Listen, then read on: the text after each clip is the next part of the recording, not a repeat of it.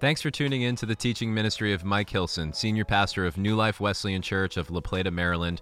It's a church that plants churches. And of Where You Are Church, an online church helping people reconnect with God through practical content and a growing community.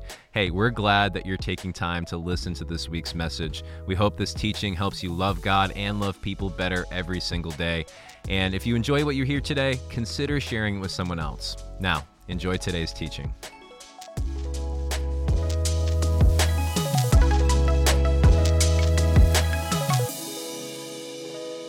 Going to start a new series that, uh, that that's going to take a look at something I think is going to be very interesting for all of us.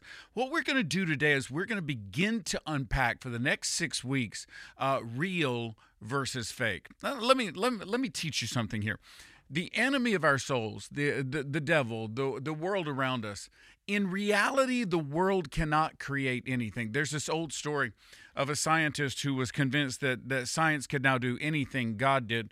And so, and so, you know, the scientists having an argument with God, and God is saying, uh, you know, well, I created everything. The scientist said, no, no, no, well, we can create, we can do that now too. So God said, well, I, I created a human. And, and the scientist said, well, we can do that. He said, and God said, well, go ahead, show me. So the human went down and started gathering up some dirt to create a human. And God went, no, no, no, no, no, no. So hold up you got to make your own dirt. I mean, you see the point of the story. The point of the story is that God created all the basic elements that we use for anything that we create, we say we create.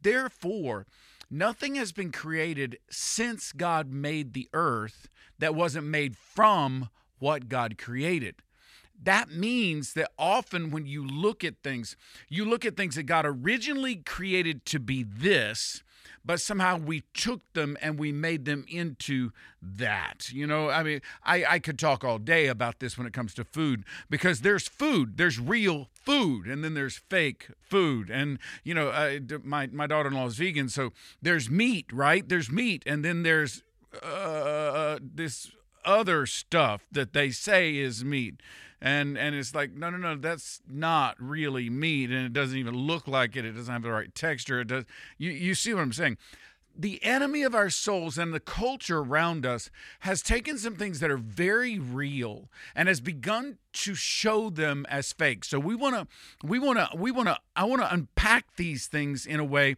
that we begin to look at what's real and what's fake and we begin to know the difference and we know how to operate in what's real. So let's start with this word real versus fake when it comes to power. There's a lot of discussion in our culture right now about power and power dynamics, who's in charge, how they got in charge, why they have the authority they have, all of those things. But real power does not actually come from where society believes it does. I, want for this story, I want to take you to Moses. So go to Exodus. I'm going to start in chapter three. We're going to move pretty quickly to chapter five, but here, here I'm going to start in chapter three. God is encountering Moses at the at the burning bush, and he's told Moses, "I'm going to send you to deliver my people out of Israel." Moses' reaction in chapter three, verse 11, is very telling for us. But Moses said to God, "Who am I?" Listen to that phrase. Who am I? Who am I that I should go to Pharaoh and bring the Israelites out of Egypt? Now let's pause just a minute and let's realize that Moses was raised in the palace, in the Pharaoh's house. Moses was raised as an Egyptian. Moses was adopted by, by Pharaoh's daughter. All of these things are true. Quite frankly, Moses' question is misplaced here because Moses is the logical choice among anybody else that might do this. Perhaps there's a leader among the uh, among the slaves that are still in Egypt that could do something like this, but in reality Moses is the logical choice. But Moses does not see himself that way. Who am I, he says, that I should go to Pharaoh and bring the Israelites out of Egypt? And God said, I will be with you. And this will be a sign to you that it is I who have sent you. When you've brought the people out of Egypt, you will worship God on this mountain. And now, what God is saying to Moses is, I, I, get it. You don't feel qualified. You don't feel like the person that should go. You don't feel like the person that can do this. But God says, I will be with you. I will be with you. Watch what what what what the core issue I want you to catch as we jump into this. Moses throughout his life He leads, he leads with strength, he leads with power, he, he exercises tremendous power from this point forward in his life. But Moses has a default a default setting in his mind of humility. He has a default setting that says, I realize I can't speak well. I realize I messed up when I was younger. I realize I'm not the greatest choice for a lot of these things. I get all this. He has a default setting for humility. Now, listen to me. In our current world, in our current culture, when we think of power, we don't think of humility alongside power. And yet, humility is really the thing that Moses is known for. And Moses is one of the most powerful leaders that we see in all of Scripture. But there is a humility to him. If I were to jump over to King David, I could show you a humility in King David as well. I could show you humility in so many of the leaders that God has used. I actually think power comes from a spiritual humility that understands I need God to do these things. I need God to accomplish these things versus I can do this. Everybody just get out of my way. I think I think modern times people look at, at, at power and they assume because you have power you do whatever you want to. But the truth is that is not how scripture unpacks it. Let me give you let me give you a counterpoint. I'm in chapter 5. I'm in verse 1. So a lot's gone on, but now Moses and Aaron are going to Pharaoh. So afterward, chapter 5, verse 1, Exodus chapter 5, verse 1. Afterward, Moses and Aaron, went to Pharaoh and said, This is what the Lord, the God of Israel, says. Notice how they phrase this. They don't say, they don't they don't just come to Pharaoh and say, Here's what you're gonna do. No, they said, This is what the Lord, the God of Israel, says. Let my people go so that they may hold a festival to me in the wilderness. And Pharaoh responds, Who is the Lord that I should obey him and let Israel go? I don't know the Lord, and I will not let Israel go. I need you to understand that that one of the things that we've got to unpack is that true power comes from a, a, a default attitude in the heart of humility toward God. And if you don't have that, the opposite of that is pride. So, Pride versus humility are the options you can take when it comes to exercising power and beginning to exercise power. But if you take the point of pride, you need to understand you're taking a false power. You're finding a false power. Pharaoh says, I do not know the Lord, and I will not let the Israel go. Who is this Lord that I should obey him? If Pharaoh believed, hey, in, in ancient in ancient Egypt, Pharaoh believes he is God. Therefore, he's not going to bow to some other God because he thinks he is God. But here's the thing he thinks he is God, but he is not God. He is a fake God. He thinks he has spiritual power, but he has no spiritual power. He, he has a fake power. His fake power gives him a pride, watch, a pride that is not backed up by, by, by reality. He needs to be humble in the fact that, just like Moses, I don't have power, I don't have authority, I don't have anything to bring except that God sent me, and here's what God told me to tell you that you need to do. This is not from me, this is from God. Pharaoh says, I am God. I don't know your God, hadn't met him. He hadn't been at any of the God conferences I went to. I'm making that up. But, you know, he all of that, you know, he's saying all this, and Pharaoh is acting out of pride. I think in modern terms, our we equate power with pride. And it's just not, I think they're actually opposite. I think they work against each other. And it certainly works worked against uh, Pharaoh here. Jump down to verse 4 in chapter 5. But the king of Egypt said, Moses and Aaron, why are you taking the people away from their labor? Get back to your work. Then Pharaoh said, Look, the people of the land are now numerous, and you are you are stopping them from working. That same day Pharaoh gave this order to the slave drivers and the overseers in charge of the people. You are no longer to supply the people with straw for making bricks. Let them go and gather their own straw, but require them to make the same number of bricks and go and sacrifice eh, as before, but don't reduce the quota. They're lazy. And that's why they're crying out, Let us go and sacrifice to our God. Make the work harder for the people so that they will keep working and pay no attention to the lies. Watch. Here's the other, here's the other balancing. I think I think that I think that pride power in our current culture is operated is is wielded in a selfish manner. There is a selfishness versus a selflessness. Now look, look, look at these two characters again. Pharaoh is obviously exhibiting selfishness. He's in charge, he's the king. It's very clear Moses is going to him. There there is an honor to him just by the way Moses approaches him. Pharaoh is the king but he is operating in such a way that he won't even give the people a couple days off to go worship their God, which is what Moses has asked for.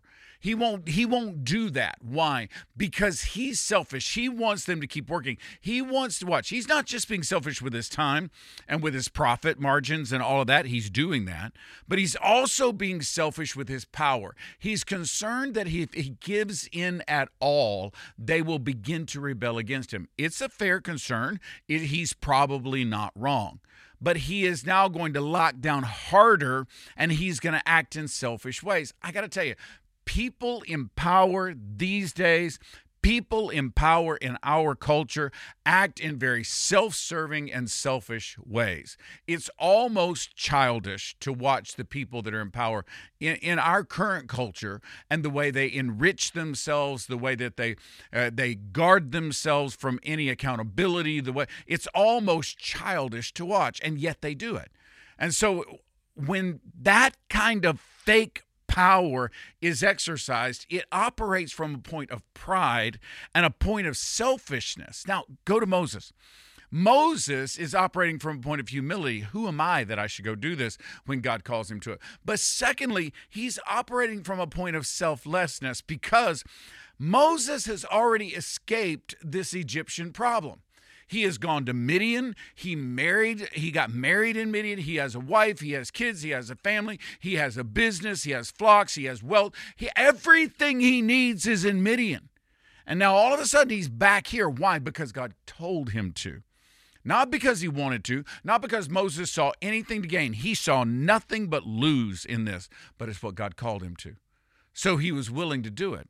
It's a selflessness. I, I, I think that true power comes from a point of humility and comes from a place of selflessness where I am not here to serve myself, I am here to serve others. I am here to serve you not me. If you're constantly working from a point of selfishness or self serving, then you don't have any real power. People are only following you because you hold a position or a title. Once you lose the position or title, they will forget you, discard you, and move on because they don't need you anymore.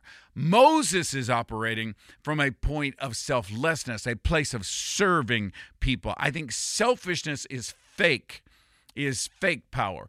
I think I think selflessness comes from real power. So, pride versus humility, selfishness versus selflessness. Let's keep going. Exodus still chapter 5, verse 15. Then the Israelite overseers went and appealed to Pharaoh. Now, the Israelites the, uh, are slaves to the Egyptians, but what the Israelites have done is they've divided themselves out, and there are some Israelites that are now organizing certain sections of the of the Israelite community.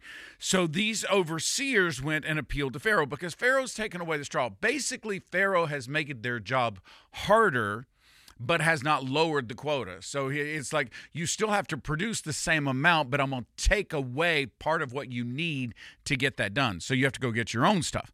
So so so then the Israelite uh, overseers appealed to Pharaoh, "Why have you treated your servants this way? Your servants have given no are given no straw, yet we're told make bricks. Your servants are being beaten, but the fault is with your own people." Then Pharaoh says, eh, by the way, this is obviously true.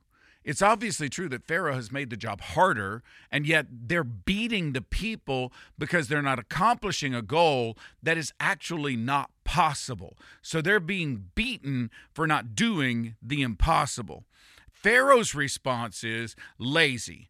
That's what you are, lazy. That is why you keep saying, Let us go sacrifice to the Lord. Now get to work. You will not be given any straw, and you must produce your full quota of bricks. The Israelite overseers realized that they were in trouble when they were told you're not to reduce the number of bricks required for you for each day. When they left Pharaoh, they found Moses and Aaron uh, waiting to meet them. And they said, May the Lord look on you and judge you. You've made us obnoxious to the Pharaoh and his officials, and have put a sword in their hand to kill us. Then Moses returns to the Lord and says, "Why, Lord? Why have you brought trouble on this on this people? Is this why you sent me? Ever since I went to Pharaoh to speak in your name, he's brought trouble on this people and you have not rescued the people at all." I want you to realize something. What I am suggesting to you as real power takes time to occur. Um, um, watch when you exercise fake power, the power that comes from pride and the power that comes from selfishness, when you exercise fake power, I want you to understand you will experience short term success. The reason people do it is because it works. You, you you operate in pride and people look well he believes in himself then i should believe in him too and they'll start to follow you but it wears thin very, very quickly when that pride becomes self serving. And people start to look at it and they realize, well, you're not here, you're not here for us at all. You're not here for anybody but you. And they begin to not want to work with you. They begin to not want to follow you. So when you exercise power from a place of pride and a place of selfishness, you will have some short term successes, but you will have long term failure. There will be long term failure. On the flip side, what Moses is seeing and what Moses is reacting to, and what the people are reacting to, is this short term success because what they are experiencing is short term failure. Listen, when you try to exercise real power, power based in humility, power based in selflessness, what you're going to experience at first is a short term set of failures because you're not doing it the way everybody else does it. You're not demanding that everyone else give to you or help you or pick you up. And you are going to experience some short term failure, but you will see long term success. In this section of scripture, we see Pharaoh actually putting his foot down and and just just just crushing the Israelite people with the work that he has them do. He's showing his power, he's exerting his authority, he's in charge, he's demanding, he's actually lowered the workload for the Egyptian people because they don't have to provide straw. He's increased the workload for the Israelite people and yet he's told them you must still produce the same quota. He is exercising full authority, full power, but it's short term is short lived. Moses, on the other hand, seems to come at this with no authority at all. He seems to have caused nothing but trouble. Even Moses himself looks at God and says, All you've done is you had me cause trouble for these people. And so, in the moment, stay with me, in the moment, it seems that Pharaoh is succeeding and Moses is failing. No, no, no. In the moment, it's real. Pharaoh is succeeding, Moses is failing. And you're going to face that when you do this the right way. When you exercise power in the right way, you're going to face moments where it looks like you're failing and the people that are doing it wrong are succeeding. That's going to happen. But watch. Chapter 6, verse 1. Exodus chapter 6, verse 1. Then the Lord said to Moses, Now you will see what I will do. Pharaoh, uh, what I will do to Pharaoh. Because of my mighty hand, he will let them go. And because of my mighty hand, he will drive them out of his country. In fact, let me show you something. Not only will he let them do what God has called them to do, not only will he let them leave, he will drive them out. there will be an aggressive application of the right way to move forward once he comes to realize who God really is, and he ain't it. Y'all, the truth is, this short term failure, when it's in God's spirit, when it's led by God, will always turn into a long term success. So I'm just here to tell you you can practice you can practice power in the way the world does and you can use positional power and you can you, you you can exercise that power from a place of pride and have great pride in who you are. That's what the world wants you to do. You can be self-serving bring it to yourself and you can see some short-term successes doing that. I'm just look i'm just keeping it honest right? But if you want to see long term, lifelong, eternal success, you're going to have to exercise power the way God tells you to. You're going to have to do it from a point of humility, knowing that you need His strength. You're going to have to do it from a point of selflessness, knowing that He has called you, empowered you, and blessed you to be a blessing to other others. And when you do that, you may see some short-term failures, but you will not fail to see long-term success. Power ultimately belongs to God. And when we serve Him properly, we'll exercise it in the proper way. Pray with me. Holy Spirit, I just pray right now that you would speak to us. Lord, we are surrounded in this world that we're in with people who exercise power from a point of pride and from a point of self serving selfishness. And Lord, it looks for all the world like they are winning time after time after time after time. But Lord, what we know looking at history is we know that in the end, your truth, your grace, and your gospel always prevails. The church has stood the test of time. The church is built on the rock, and the gates of hell has have ha, has not prevailed against it. So, Lord, let us stand with you. Let us exercise a power that is born out of humility, a humble servant of yours. Let us exercise a power that is selfless, focused on other people. And let us exercise a power that will give us long term success so that generation after generation after generation will know you as the God of heaven. And we will give you praise. In your name we pray. Thank you again for joining us. We hope that this resource helped you in your journey towards loving God and loving people better every single day. If you enjoyed this, please take a second, share it with your friends. And last, we wanted to give a special thanks to all of you who give generously to this ministry. It's because of you all that this is possible. And if you'd like to learn more about how to partner with us financially, go ahead and click give for more information. We appreciate anything that you can do to help. So thanks again for being a member of our online family. We love serving Jesus with you.